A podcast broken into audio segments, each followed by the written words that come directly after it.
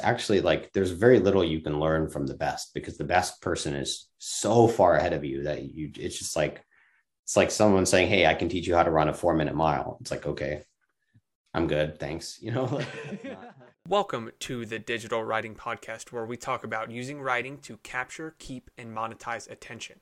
If you're looking to build an audience, start a business, and scale yourself online, you're in the right spot. Thanks everyone for joining. Very excited for today's webinar. We have Sahil Lavingia from Gumroad. Uh, he is the founder of Gumroad and the author of The Minimalist Entrepreneur, which we're going to dig into a ton today. Um, quite a few bullet points here on my list. So let's just, we can skip backgrounds, skip right into it. So Sahil, why don't you describe the, the minimalist entrepreneur approach in your mind, what that means, what that kind of encapsulates, and then where I want to go with it is what writers can learn from them, how there's overlap between the most successful minimalist entrepreneurs that you've seen, successful people on Gumroad writing, and then we'll just kind of jam on all that. Totally. Yeah. So I think the the sort of encapsulation of the minimalist entrepreneur kind of framework or approach is is sort of just like how to how to how to succeed without, you know, eventually as a kind of as an entrepreneur instead of as a kind of, you know, per business, because I think businesses do have like a high risk Uh, profile, like you're probably not going to succeed the first time around. Um, but that's okay, because who cares if your business works? Like what's important is that ultimately you find yourself, you know, where you want to, where you want to be financially independent, et cetera. So yeah, that's kind of like the sort of the through line of the whole thing. Um, and so it starts with kind of like starting with community, which is kind of, I think, uh, sort of the number one mistake people make actually is they build something without actually like a market in mind, a set of customers in mind. Uh, and then it goes through kind of like, what does the M V P look like in terms of building, in terms of selling, in terms of marketing?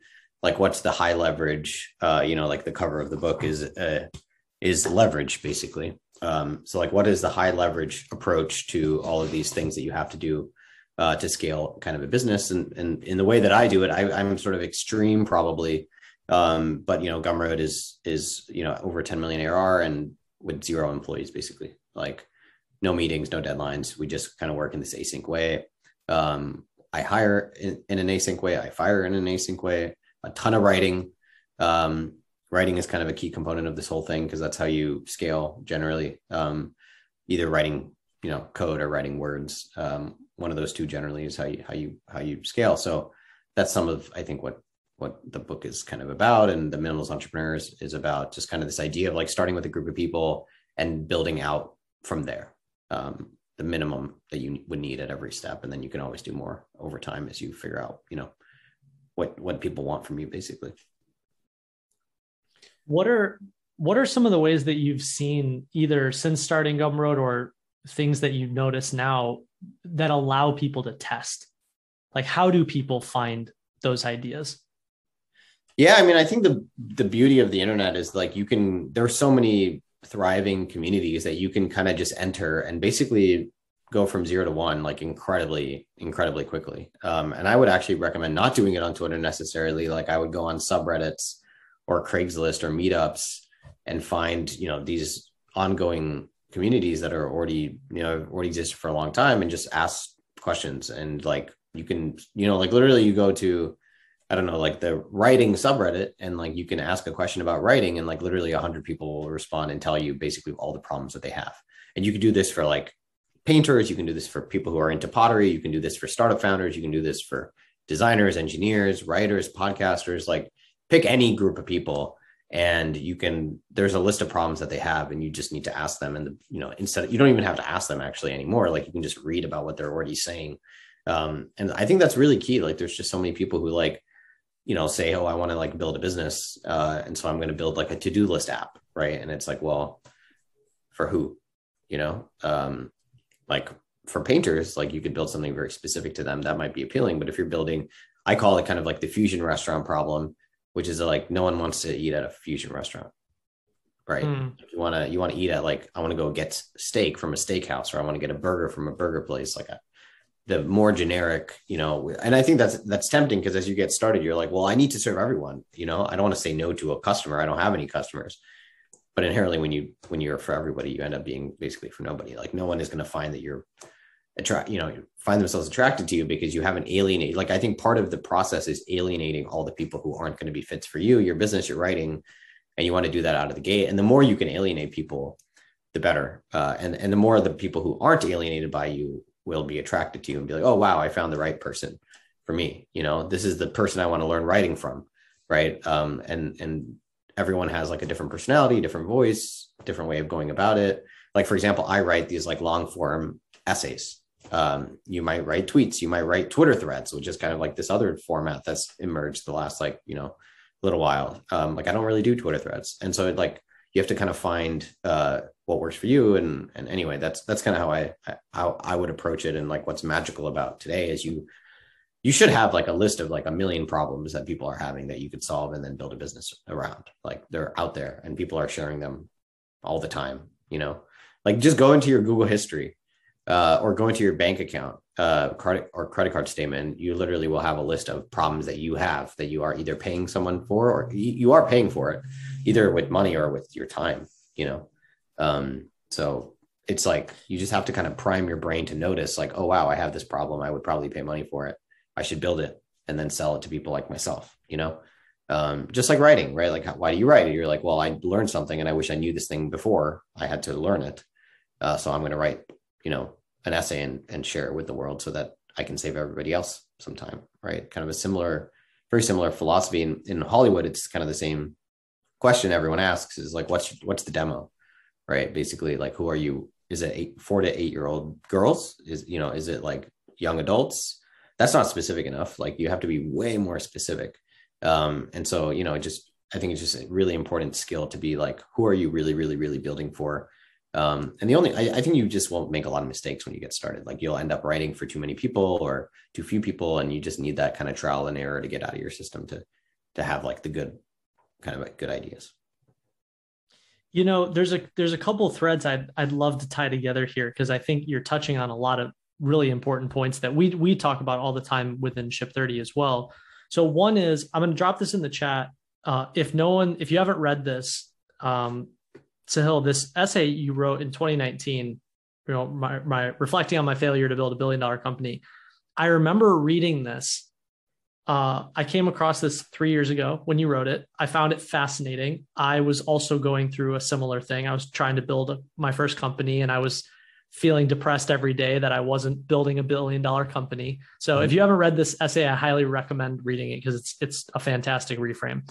But the thing that I think is important to hit on is even your book title is a, is a niche down, right? Because the book isn't called The Great Entrepreneur. The book isn't called, you know, the, the entrepreneur, right? Mm-hmm. That's very broad. The book is called The Minimalist Entrepreneur. And there's a very specific part in the brain where people are organizing their books saying, if I want to be an entrepreneur and I want to learn how to do more with less, I read this. Mm-hmm. And if I want to be a different type of entrepreneur, I read something different. And I think it's, it's, I just want to share that as this framing where I think it's really interesting. And maybe this was a very conscious decision. It sounds like it from this essay, where somewhere along the line, you made the decision for yourself. I started out as an entrepreneur broadly, and then I made the decision to niche down and become a minimalist entrepreneur. And even the way you describe Gumroad, you know, we hire async, we fire async. These are the rules of my niche, you know? So I'd just love to hear a bit from you on how you've made that decision consciously for yourself and how you've created a category for yourself as an entrepreneur, because now everyone knows you and Gumroad as this thing. Yeah, totally. I mean, I think ultimately it's, it's a back and forth between just observing what you're doing and then trying to frame it for yourself so you can actually do it better. And you can also find people who aff- affiliate with, with that, you know, like initially when I was trying to build a billion dollar company, it wasn't, it was like the only option, right? It was like, this is the process in which you build companies today. If you just Google like how to build a company, you'll find tons of that, right? Peter mm-hmm. Thielian sort of rhetoric, which is fine, like nothing wrong with it. Um, but then, yeah, basically what I realized was there are a couple, I mean, a couple things I realized. One is there's no limit to, uh, you know, there, it's not like you hit a number like a billion dollars and you're like, cool, I'm done. Like, I feel great. I can retire. You know, I'm a successful person. I can hang out with Bill Gates now or whatever, like that looks like. Um, what I learned was actually it's, it goes on forever, right? Like being satisfied is, is actually a kind of a personal decision that you have to decide to, to be basically. Uh, and when I realized that, I was like, well, okay, then I'm never going to be happy if I'm always looking for something greater than that. Um, and it only gets worse because like the people you compare yourself to are farther and farther away as you become more successful actually. Um, and so, yeah, I had to kind of reframe it for myself and say, okay, like, what do I really want? Uh, did I get it? Uh, and I did, I think I, you know, I got a sustainable business that serves customers. Customers seem to like it. It pays all of my bills. So I can kind of do whatever the heck I want. I can be a creative, I can write, I can paint, I can draw, I can do anything. Um, and that was definitionally successful, even though it wasn't sort of successful in the way that I initially thought. And that that's a lot of what I try to, when I write, I try to look for sort of the, I, I call it the sort of surprising but inevitable, where like you read something and you're like, obviously, right? Like you kind of, you're like, I should, I knew this the whole time. You didn't teach me anything. Like, obviously, you know, failing to build a billion dollar company is not really a failure because it's like a stupid idea in the first place. Like very few people would consider it a failure. It's like, I failed to go to the moon today or something, you know, it's like, mm-hmm. not really a failure. I mean, no one did, you know, but, uh, but, uh, but like when you highlight it, you kind of, you, you kind of point to this observation that many people missed, which is like, oh yeah, it's kind of weird that we all rally around the unicorn. Like this very, very specific I- idea that I think is sort of flawed, uh, or at least has some nuance to it that that we don't always talk about. And and I think that's why it resonated with people. And it also shows kind of a development, right? Like one of the things I think that works really well specifically about that article is that it starts out with like Sahil when he was nineteen years old uh, or eighteen or whatever in two thousand eleven, like quitting his job at Pinterest, which is like a very different, like I, I like speak of him in the third person because it's like not me, you know, uh, like I would not tweet about like, I have a billion dollar idea today, you know? Uh, and so I think that is also like something that's incredibly appealing to to people is actual real character growth. Like, why do you like your, your favorite characters on Netflix? Like, why do you like them? It's because they suffered and then they're better for it and they're smarter and wiser. And, you know, like, that's why we write, read stories. It's like, we like stories like that, right? The hero's journey sort of thing. Um, and so I think that also kind of highlighted that, which is like, wow, like Sahil ten years ago was kind of a douchebag and now he's a little bit more well-rounded or whatever. Right. And so I think there are a few. Just reasons. Figuring things out. Yeah. Like everybody, you know, everyone is, is on this journey, um, which is why, again, it resonates is because everyone is on this journey, you know, um, and you have to kind of work, work and, and, and it hurts. Like there's only, there's only one way to learn, which is like pain, you know, uh, it's uncomfortable. It's painful. It's it's not stuff that you would necessarily sign up for, um, but it is kind of necessary. And uh, if you can write about it, you know, one of the reasons it does resonate with so many people is because like they're gl- they're glad that you went through it. You know, it's like I'm glad you did that. Uh, mm. I'm glad you wrote about it because I don't want to do that. You know, um, and so I'll just read about it and share it, and it's cool. Um, and so it's it's almost kind of like a thank you in a way that I think some of the like how I think about engagement on the internet is often like. in that, in that framing. So hmm.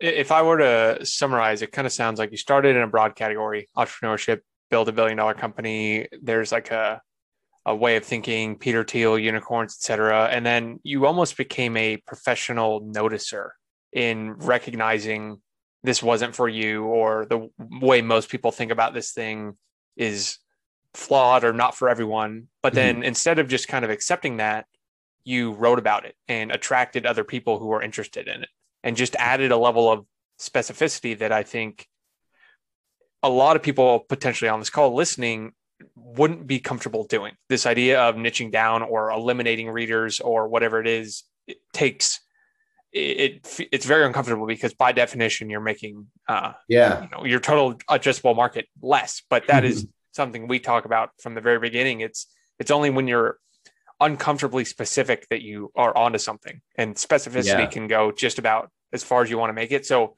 when you think about that, do you, you, you probably see a ton of early creators on Gumroad, ones that are very successful. And I mean, talk about niche products. If you mm-hmm. just kind of go through the Gumroad page, you're going to find niche products and niche, niche solutions. So how would you advise someone who's maybe looking at this, listening to this and thinking, yeah, but not for me because my niche is this or, or mm-hmm. whatever. Yeah, totally. Um, yeah. Specificity, specificity is definitely kind of probably a theme. Like you want to be as specific as it takes to be the best, right? Like the best way to be the best is to just like find a smaller pond, to, right? to be the only. Yeah. yeah. To be the only, exactly. To be the best, you should just be the only. Being the only is much easier than being the best at like, you know, basketball, right? Like Steph Curry is the best at a specific skill, right? He's not the best at basketball. I guess people may argue with that or whatever, but generally, like if you, even if you think about all of the athletes or any, any professional that you follow or are a fan of, like generally it's because they're specifically good at, at something, right? Um, and you want to be, yeah, you want to pick something in which you are the basically the only person writing about it in this way. Like, for example, like I think one of, there are a lot of people who write about unicorn stuff, as we've talked about. There's also a lot of people who frankly written about the bootstrapping side of things, like the other, right? Mm-hmm. Like the base camp sort of that uh, story has also been told. I think the thing that I was uniquely positioned to tell was the transition between the two. Like how many people run a company, raise venture capital, and then publicly say, I'm not going to do that anymore. Mm-hmm. Basically zero. I mean, it was not that hard for me to be the only because like, it wasn't my choice again, right? Like you have to find the things like that are ha- observing, you have to observe what's unique about you. It's not like you can like wake up and say, oh, I'm going to do something super unique. The good news is you don't have to do that because there's something about you that is unique. You know, uh, like Paul Graham uh, was a painter in college. And he has a book, Hacking and Painting, I think it's called, right? Like that is very, very, very, very specific to, there's very few people I know who write code and paint. There's like three people I know that do that. um, like literally three. Uh, so I'm sure there are more. Uh, the beauty is also like one way to be the only is to just be the one that actually shares everything they learn, right? Like there are many people There probably are some people who like raised venture and then, you know, did this transition, but like no one who said, I'm going to write an essay about this whole journey. Right.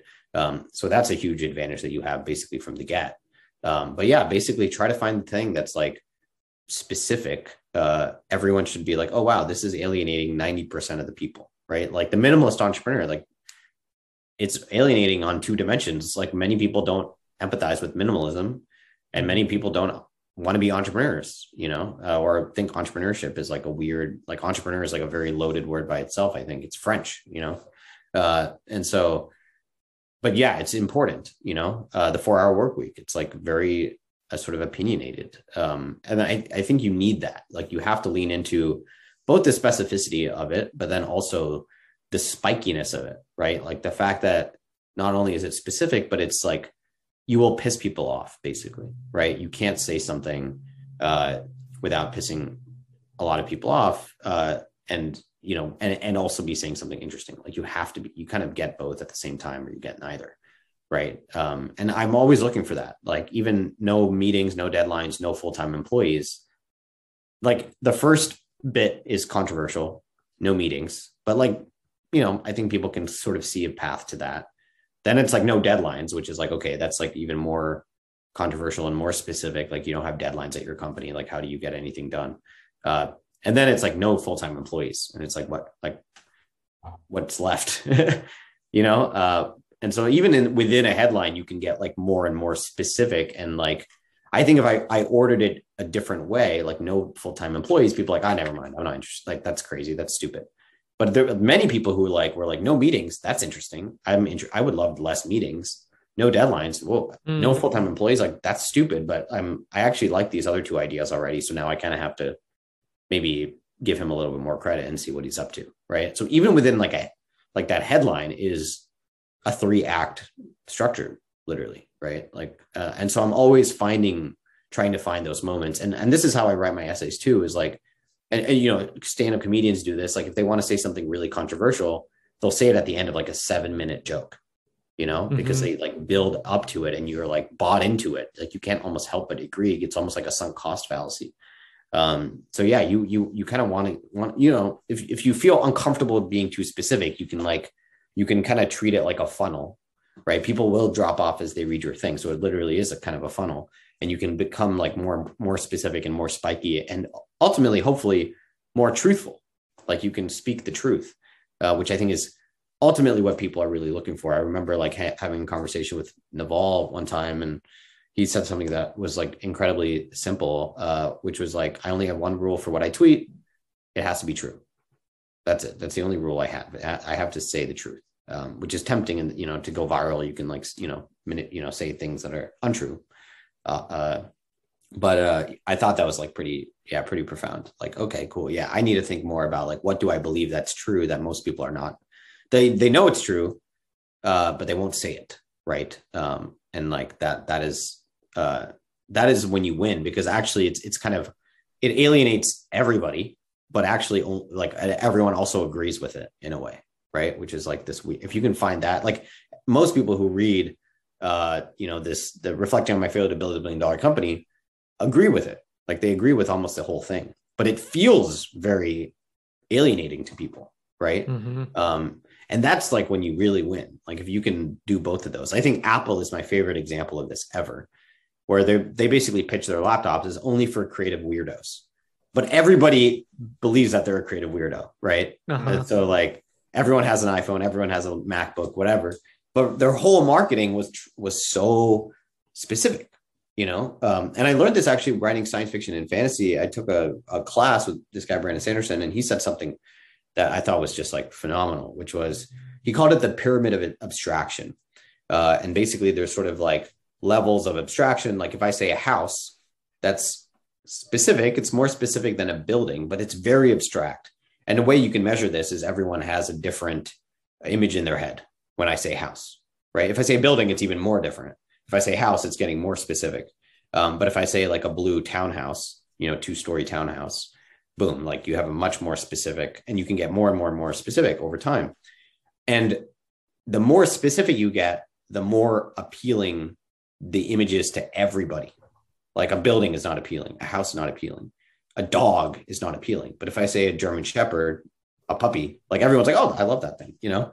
Um, and so you have like, obviously that was in the case of like helping people visualize the scene in front of them and blah, blah, blah. But I, I thought that was like pretty profound, which is like, if you want to, if you want to write a story that everyone loves, it has to be about a human being solving a specific problem. It's not like, like, for example, if I took reflecting on my failure to build a billion dollar company and I said, here are like fifty things entrepreneurs could learn from people who fail to build businesses or whatever, like it would not resonate. You know, it resonated because it was incredibly specific, and the specificity made it broadly applicable in this kind of paradox.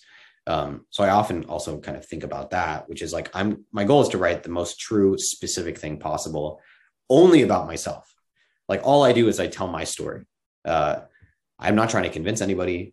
Uh, like I just need to tell my journey on a specific idea, you know, and thought process that I went down. So anyway, that was a long rant, but people like seem to like Brandon Sanderson in the chat. Cool. Yeah, I saw that. There, there are a few things there. We talk about, I loved your example of a dog versus German Shepherd, building versus townhouse, because we call this knock knock writing, which is if I said, tell me a joke, your mind would kind of go everywhere and think, uh, I don't know what a joke is, but if I said, tell me a knock-knock joke, you think of one right away, when yeah. even by definition, there are far fewer knock-knock jokes. So just that level of kind of yeah. constraint.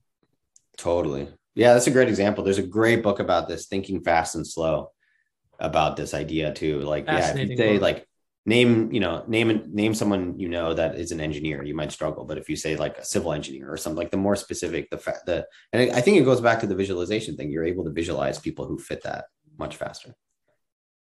And, and then on the to, other side, or go ahead, Cole.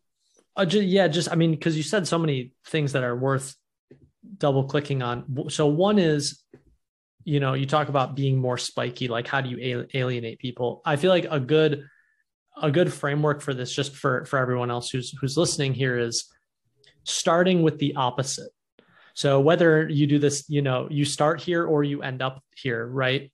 It, it, the word entrepreneur at this point has become defined by unicorns, right? When someone says entrepreneur, you you don't, you know, twenty years ago, you think, oh, you don't have a job, right? Today, you hear entrepreneur and you're like, oh, you're trying to be this high-flying startup founder, right? So conventional wisdom says, entrepreneurship and startups are aiming in this direction where success is defined by a billion dollar outcome. and you go, I'm going to walk in the opposite direction.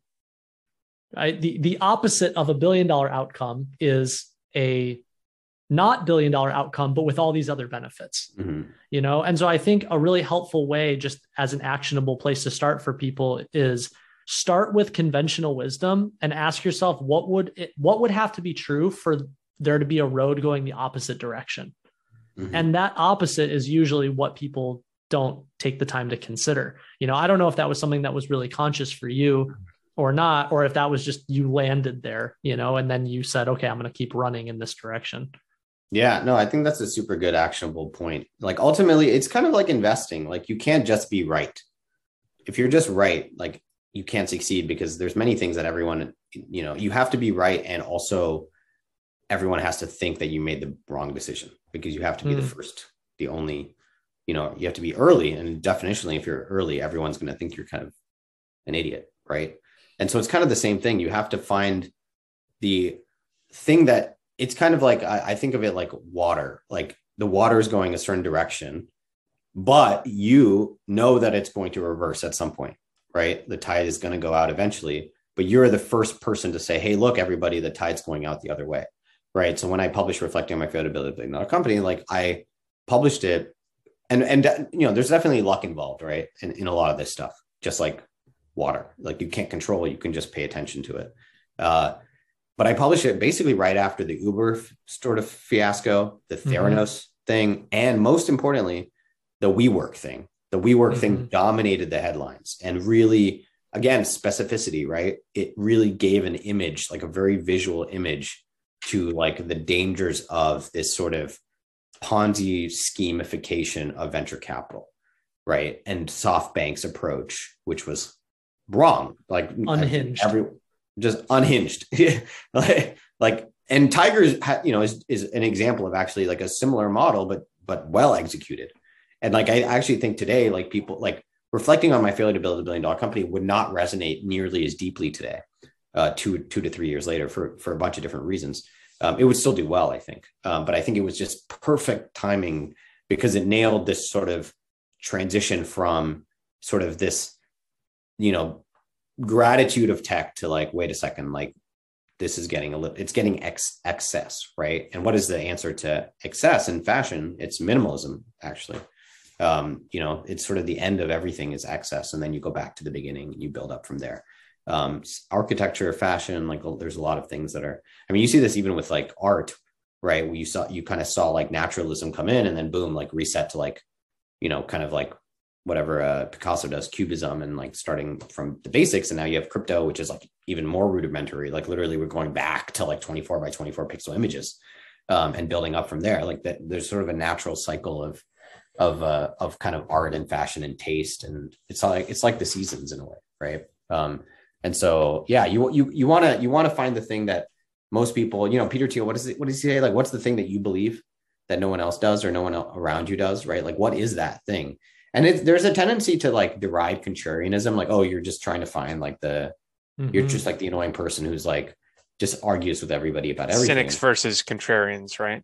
Exactly. But actually, like, I do think if I had to choose, I'd much rather disagree with the system about everything, because that requires just more intellectual horsepower to do, because you, you can't just agree. Agreeing is just like, yes. Mm-hmm. But if you're, if you're disagreeing, then you have to say something. You have to come up with like, well, what's better? Right. Um, well, you don't have to, I guess. You could just be annoying. But I, I think you'd ha- you, those folks have a tendency to to say, well, I can't just say, you know, reflecting on my failure to build a billion dollar company. There's two parts of that, right? One is build a, building a billion dollar company is a failure, like that. But then what it like, well, then what is, that's only half of the question, right? Then what What's happened? Success then? Yeah, exactly. Like what, what, what, what is success? Why do you feel comfortable writing about it? No meetings, no deadlines, no full-time employees. Like you, you'll actually, I load it into the headlines. Every headline I've written, so it's like a no. It's like a negative. It's like failure or no meetings. And so I'm taking the the default and I'm reversing it, you know? And so, yeah, I think that's super, super prescient. And spiky is the word that I often use. Like, you know, you want to, you want to find something that people are a little like, hmm, like that's, it's a little weird. Like that's, you know, some people will get rubbed the wrong the wrong way. So you just, but you have to do it, especially on a headline, right? You can obviously have more nuance in your essay itself, but you do want your headline to be like more spiky. Yeah. We, we say the headline should force a choice in some way. And I think a lot of mm-hmm. people in, in either your situation or really in writing headlines in general go, they don't want to be so specific that someone could say no. But that's the whole point of a headline, is to elicit some kind of agreement or disagreement. So they hedge and they make a headline like my reflections on my entrepreneurial journey, mm-hmm. right? That no one can look at and say, oh, that I bet that's this, or I bet that's that. But that's what gets people to read. And then they're hooked, and then they're, you know, flowing down the page. Mm-hmm. Yeah. Yeah. It's, totally. it's kind of like, uh, I mean, I, again, just speaking to what you're talking about, it's not just the specificity of what you call it. It's also the point of view that comes behind it. You know, how is the how is the way that you see the world different through this lens compared to this lens? Like, no, no one argues for uh, like climate change control by saying eh, it's okay if we have some things that are bad for the environment, right? They don't hedge their bet. They go either, I believe the future is this way, or I believe the future is this way. And that, that I think is a very hard thing for people to internalize. I don't, I don't know if you've noticed, even on Gumroad, like some of the most specific and most successful products or creators, or if you've noticed, like, are, are they things that are more polarizing in some way? Yeah, definitely. Yeah. You have, you really, you really have to be. Um, I think ultimately, like I, the, the framework that I talk about in the book is like this, basically you start out educating, then inspiring, then entertaining, right? Those are kind of like the three tiers of content. If you think about the content that people get attracted to and that resonates, it cannot just be educational, though I do think that is kind of table stakes, uh, because ultimately people are on the internet to like learn, solve a problem that they have, make money, save time, et cetera. Um, But then you have to be inspiring and you have to be entertaining. All of those, all of those three things have to be true, I think, for content to really, truly resonate.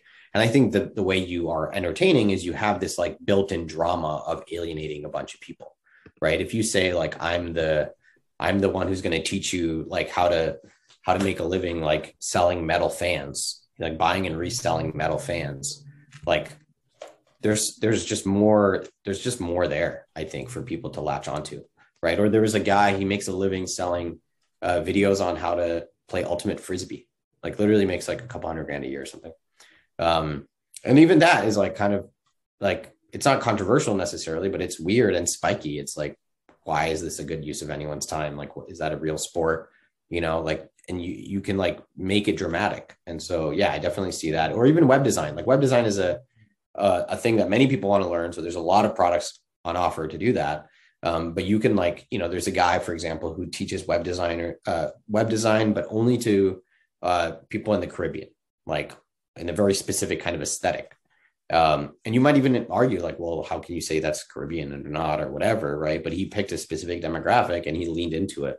Um, and people also, people want to feel seen. So if someone highly strongly identifies as like Caribbean or whatever, an ultimate Frisbee lover, like they're going to see this and be like, oh, awesome. This is, you know, one of one of me, right? Like one of us kind of thing. Um, another thing I learned is you can, the language you use is also quite important, right? So it's not just what you say, but kind of how you say it. Um, like I might have a more, I don't know, like aggressive way of speaking where I speak in this like very, I don't know, confident or like self-assured way. Um, and other people might hedge their thoughts a little bit more than I do, mm-hmm. or something like that. And like, I might be great for certain people and some other people are like, no, I don't really like the way that he talks. Like I'd much rather listen to somebody else. Right. Or like Gary Vaynerchuk is like even farther along one edge or whatever, right? Like everyone has that edge that they're on.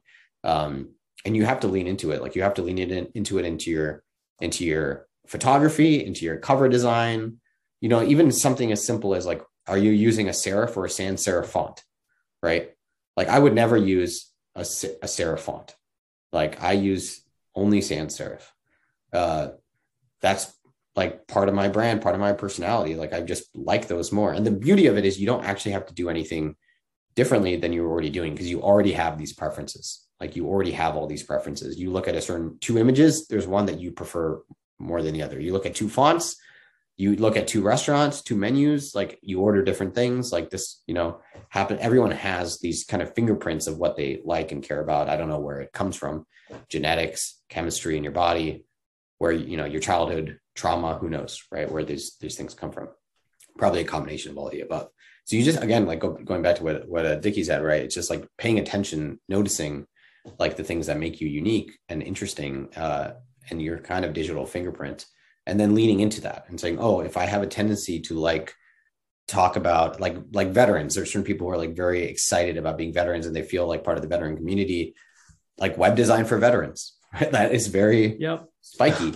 Um, but I guarantee you that will resonate with many, many, many people, right? Um, boom. Like that's, you know, that's a six figure Gumroad creator waiting to happen if that person doesn't already exist, you know?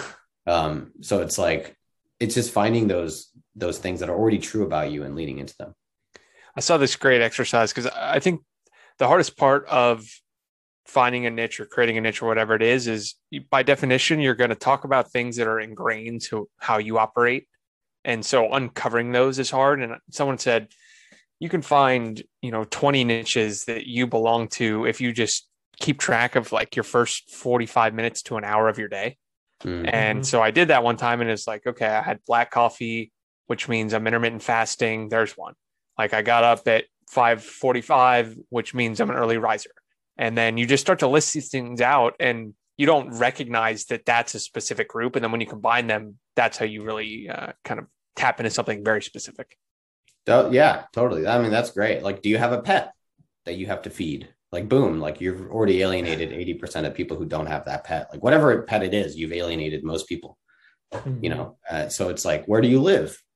Yeah. Do you get coffee? Do you drink coffee or not? Like, what do you eat in the morning? Like, are you vegetarian or vegan or whatever? Like, there's so many.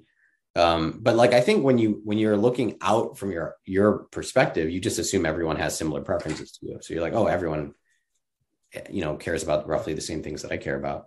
It's kind of like, uh, I always have a tendency to think that I'm late. I'm like, oh, wow, I'm super late, like to crypto or to Web three or to creator economy or to whatever, uh, startups. Turns out I'm not. I'm actually super, super darn early. It's just I'm surrounded by other people who are also very early. So it feels like I'm late, uh, but it's not true, you know? Um, and I think certain people may be listening and be like, well, no, like there's nothing unique that I have to say. Like there's a lot of people who are like into web design and, and you know, and veterans. It's like, no, it's just not true. Um, like think about how many people there are on the internet. There's like three to four billion people on the internet, something like that. Uh, how many followers like does Naval have? A million. So even Naval, who I would consider like close to the frontier of how early or how big or how whatever in that niche you can get and how g- generic or general generalized his stuff is now, one million out of uh, three billion. I mean, that's a, a third of a, a thousandth.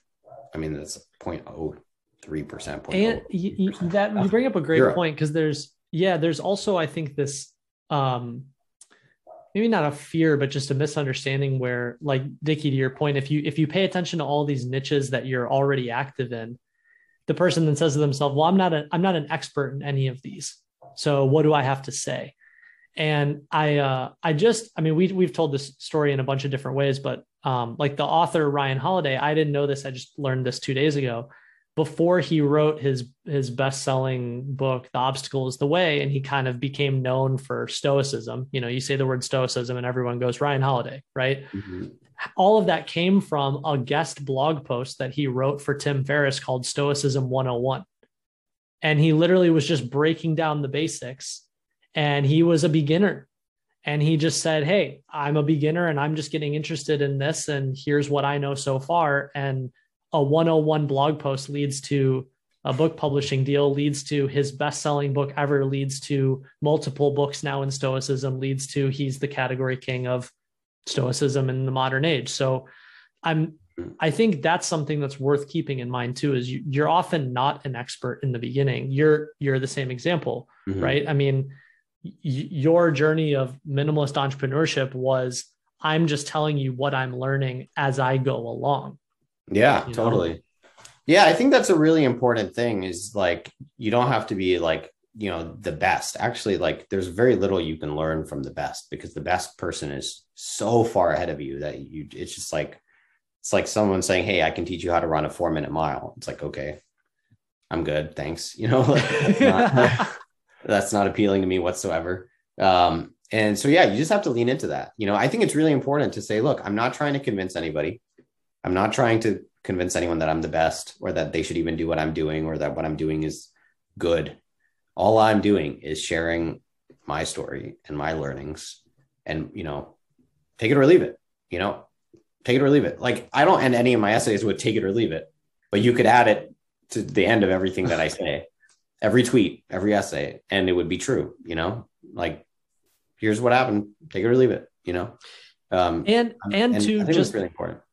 Just to double click on that too, like, what's so interesting is the longer that you do it, the more valuable you become, because you're the one who's taking the time to keep exploring this topic. Yeah. So if you had just written this in twenty nineteen and gone, I wrote it and I stopped, right? You, you stopped being Sahil on the internet, right? And yeah. now a couple of years later, you wrote this book, right? So I'm yeah, curious this, if you thought about that. Yeah. It's, it's, it's kind of like, you know, if you work at Facebook, you know, they tell you like three months in, you're like the, in the, in the eighth percentile, meaning like eight percent of people who work at Facebook are newer than you, right? Like almost immediately.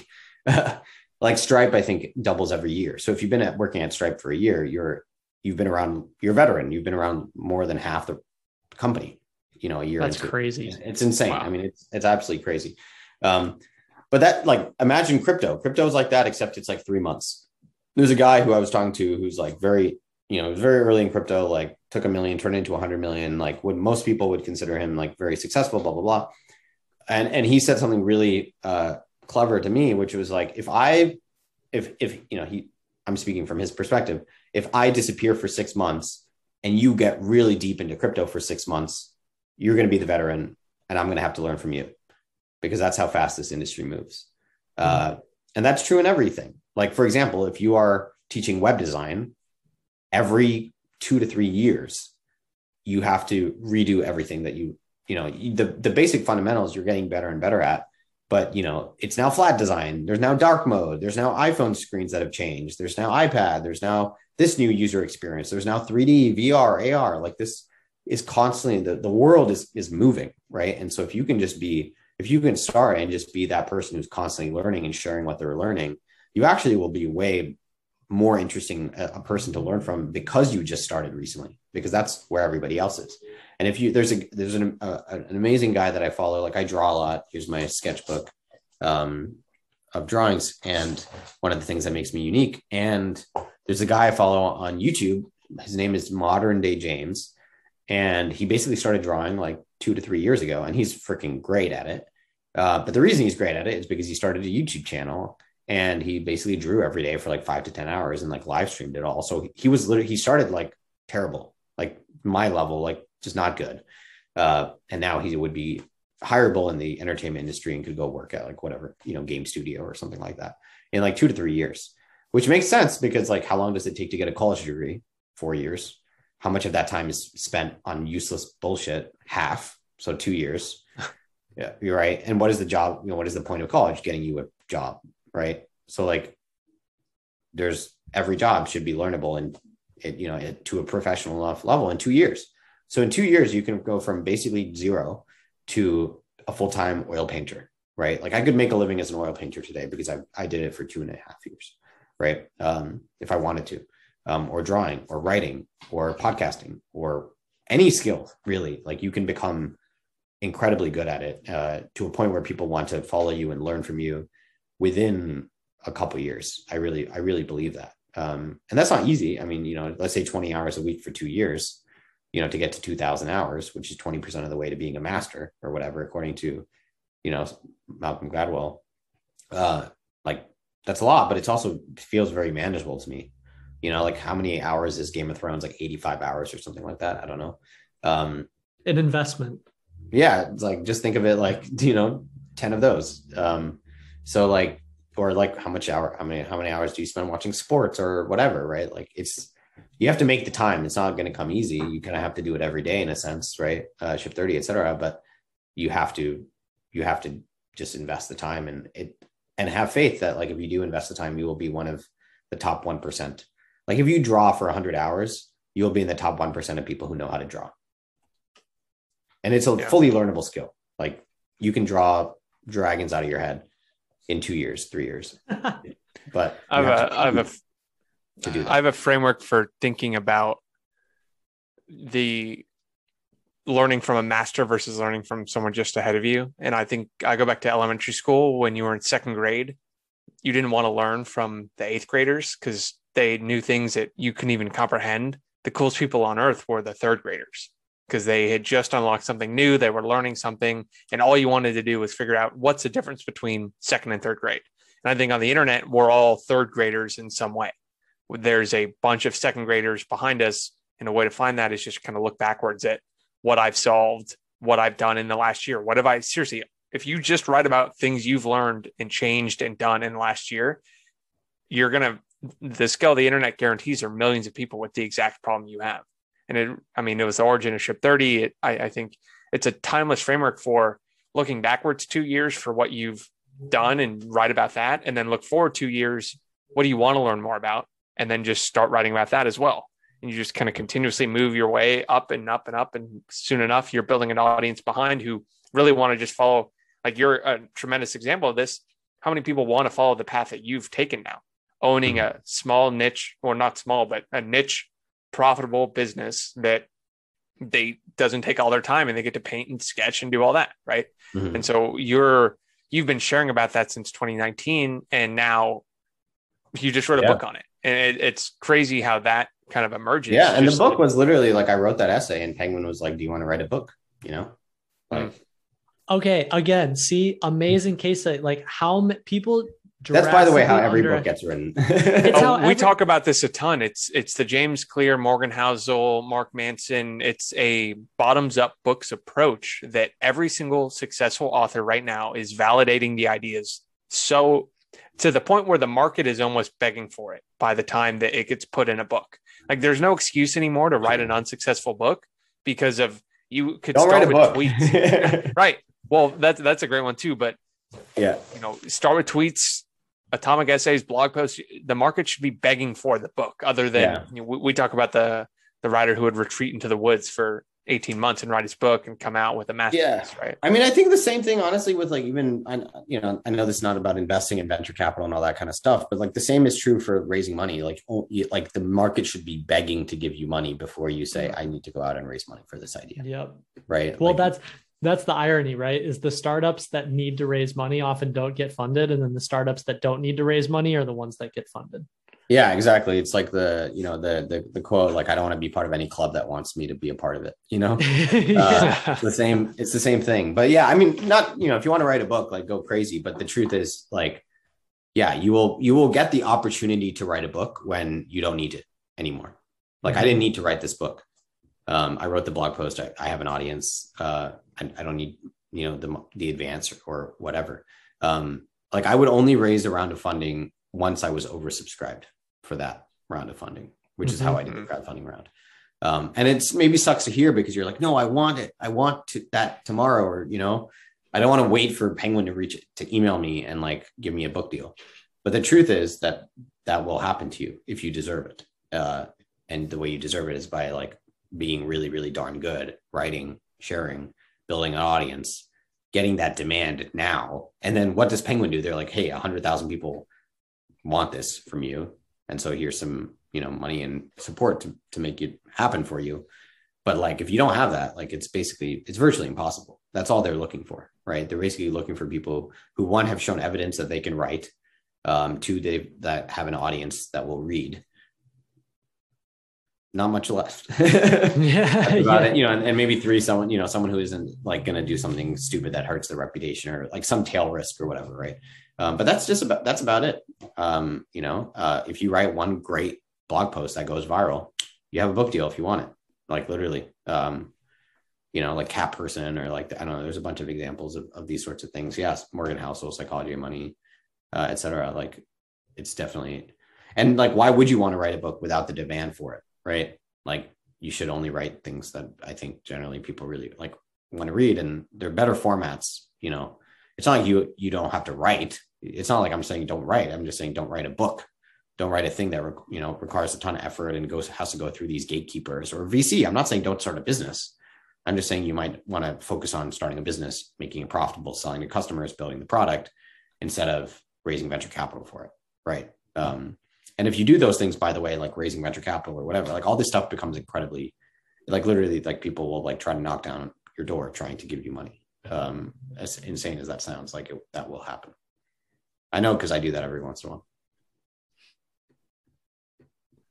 Oh, so many different ways we could wrap up the last five minutes. Why don't we drop a few questions in the chat if anyone has anything specific? But I, I'm one of my favorite questions is just what is currently has you most excited about kind of the next twelve to eighteen months, whether it's something you're working on, new projects, same projects, the book, anything on that front, just to hear. Yeah, totally. I'm, I'm, there's, there's a few things that are very exciting to me. Um, one thing I'm really excited about is figuring out how to get liquidity into private markets.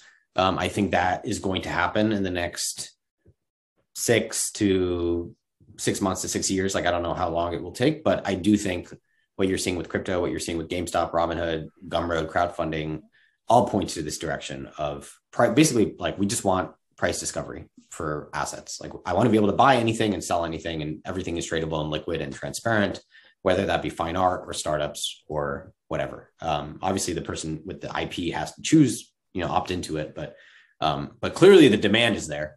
Uh, it's just illegal right right now with securities laws and things like that. So I'm, I'm spending a lot of my time thinking about in the context of Gumroad, uh, but also more broadly, again, like specific to general, right? Like how do I, how do I make crowdfunding a thing? I use my specific company and do it with Gumroad. I don't write about how this can change, right? I, I embody the, the essay. Like I don't write the essay.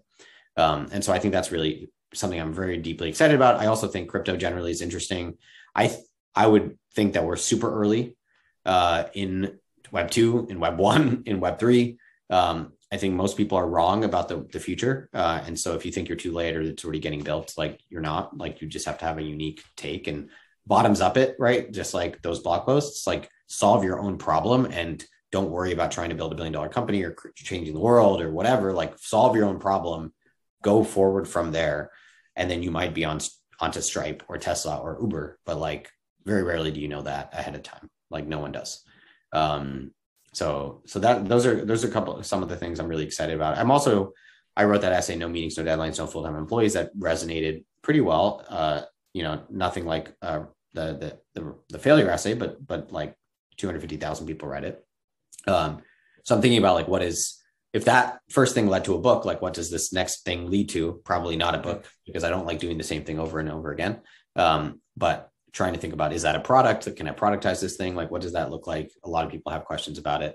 Um, so I'm kind of thinking about potentially spinning out a new product at Gumroad. Um, we're also rebranding the entire website and product and everything um, that goes live next week, hopefully. Um, it's going to be nice. A pretty crazy change, uh, definitely by the end of the year, but the goal is really like by Friday of next week. Um, and hopefully that will set the tone for like all this crazy other stuff, crypto, like liquidity, And, and, you know, the boring stuff like shipping new features, you know, making the product better, supporting courses, like doing more and more stuff, um, just as we, as we, you know, kind of incrementally as well. Um, excited about that too.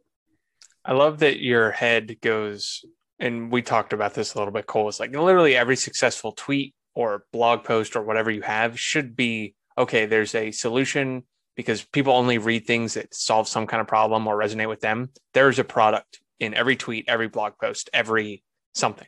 And so when people are like, oh, I don't know what to build, you just can kind of look and not, you're the best example of it, right? The book, that first book came from a blog post, came from probably conversations, right? Very, very, yeah, very bottoms up.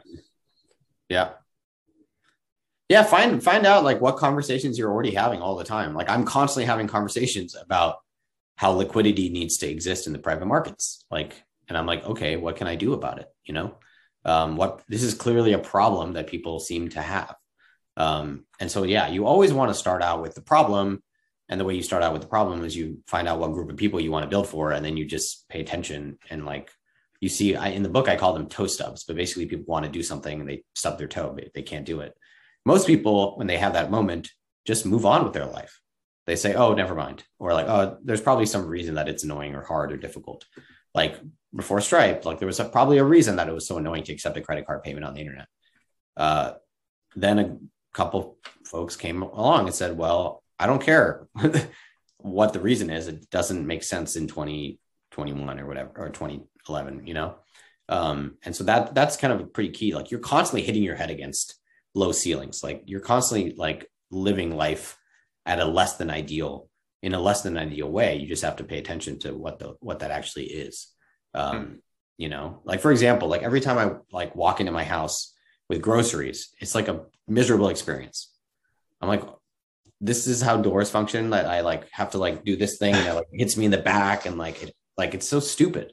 And like billions of people have this problem uh, and no one has solved, you know, and, you know, a better door or, you know, like some basic, like literally something as simple as that. Um, and so, yeah, there's so much, or lights, like I walk into my room and there's like the lights don't automatically turn on or turn off when I leave. Like, and you can set all this stuff up manually for yourself, but like there should be a much, you know, that's not the way that a billion people end up with that lifestyle, you know, which will happen like thirty years from now. Everyone will have doors that just slide open and lights that go on and off. Like that's kind of the sci-fi future we will live in. And you can choose to build things that exist, you know, as part of that future, or you could choose to complain, or you can choose to do nothing. Right. Um, which is, again, not trying to convince anyone of, any, of anything, right? Like just pointing out what will, what generally happens. Yeah. And I'm a example of, just to put a pin on what you said about kind of solving iterative problems, right? I read your book. I was super interested in, okay, now how do you tactically, like the, there's this point of when you niche down, you unlock a type of person who then has a very similar specific problem. So I D M'd you and was like, hey, I'm very curious how you actually operate Gumroad, yeah, like totally. With your Notion, right? So you have this entire people that kind of go down your rabbit hole of the minimalist entrepreneur and then have super specific problems for putting it into practice. Like, how do I actually have mm-hmm. a team meeting that's asynchronous, or how do I check in? Like there's so much there. Yeah. That's the power of getting more specific, is you don't know what lays on the other side of it. Right. Yeah. Once you have people go down that path, you, that's when all the new opportunities come out, because they're asking new questions. They, they're going to present you with new problems. And then whether you're a writer, a builder, entrepreneur, you just start solving. Yeah. I mean, I literally have like an inbox full of things like that. That's like, hey, how did you, yeah. Like you've asked me, right? Like how did, how do you run, how do you use Notion to run your business? It's like, Hmm, that, that is a course. That is a product. That is a SaaS thing that like, I could build something, you know, like there's so right now I just, you know, share my Notion and people can figure it out or whatever, um, or like record a YouTube video or something. But yeah, there's so, I mean, and it gets more, there's more layers to it, right? Once you solve that, then it's like, well, how do I manage uh, people who are in different time zones? Or like, you know, how do I take notes on the meetings, the async meetings, or how do I turn them into, you know, this asset that I share? And like, I do it manually. Can you automate it? Or how do I do international payments or like tax equity? I'm I'm constantly, you know, having my own problems. I think one of the best ways to have business ideas, for what it's worth, is to start a business. Because mm-hmm. once you start a business, and it can be like the most boring business, it doesn't really matter. It can be an ice cream shop. The minute you start a business, you will literally realize like, holy crap, we are so early. Like everything sucks. Like accepting payments, paying people, getting office, real estate, house inspections, you know, literally, you know, everything about building a business is so rudimentary. It's so basic. Um, There's a lot of pen and paper involved. You know, every P D F, every pen and paper, everything you sign, that's a business, literally. Like yep. It will be softwareized. Like just how, you know, go into your inbox, see how many files were sent to you via email. Each one is a business opportunity. I'm not saying it's a massive one. Again, the great thing about the minimalist entrepreneur is like there are many ideas that fit this mold. Like if you can build a business, automate it, and make one hundred thousand dollars a year, or let's say thirty thousand dollars a year, that's plenty of time to do, basically quit everything. Maybe you have to move somewhere slightly more affordable, but then you literally have, like I have ten hours a day to do whatever the hell I want. And with ten hours a day, I can, you know, and basically one hundred percent energy, because I don't have to spend any of my energy doing some bullshit job that I don't like, with people I don't like, or a boss that I don't like, or whatever, uh, no commute, et cetera. Like I can learn any skill in the world and become the best at it. And then it compounds, because then I can just build, I can acquire more and more skills, you know? Um, Like I'm doing all this art stuff for no reason. Now N F Ts are a thing. Like maybe I can combine those two things together. You know, I can learn three D modeling. Like I can just do the stuff. Um, because I have time and energy, you know, and that's the point of the minimalist entrepreneur is like, basically, how do you get enough time and energy to do all the things that you want to do? Um, and so, yeah, uh, it's, there are ideas, and I, I will at some point make a long list of ideas uh, and publish it, of business ideas that people have, either I have or other people have, because people seem to get stuck with it. So I think that's a, a good place to wrap it up. We're all looking for it. How to find the time and energy to do the things we want to do. So awesome. Boom. All right. So this has been tremendous. Where can we send people to learn more about you, Gumroad, the Minimalist Entrepreneur, all that? Yeah, the best place to go is my Twitter account at S H L. Uh, that has like a link to the book if you want to check it out on Amazon or Audible. Uh, if you like the sound of my voice, I recorded the audiobook. If you don't, uh, don't get the audiobook. um, you can also find it on Spotify. I uploaded like the first chapter um, for free, uh, and uh, and all my essays as well. Actually, just uh, today, and uh, and uh, what else? And then yeah, that links to my website, which has like all my essays, long form essays that I've referenced as well. So th- those are the best. The, I, I I actually liked what you said about the rabbit hole. There's like the personal rabbit hole. Everyone has a rabbit hole that, you know, people learn about you and then go down this rabbit hole. Um, someone actually mentioned that today um, to me. And I was like, oh, that's interesting. I never thought about it like that. Like, what's your rabbit hole and where does it lead people? You know, mm. um, it's probably a good, good framing device. So anyway, that's the top of the rabbit hole, is at S H L. All righty. Cool. Love thanks it. For joining us, man. And thanks everyone thanks for, for taking the time. In. We'll you're send uh, replays for... around for anyone who's listening. If you're listening on Spotify or YouTube, thanks for tuning in. And that's all we got. Take it awesome. Easy.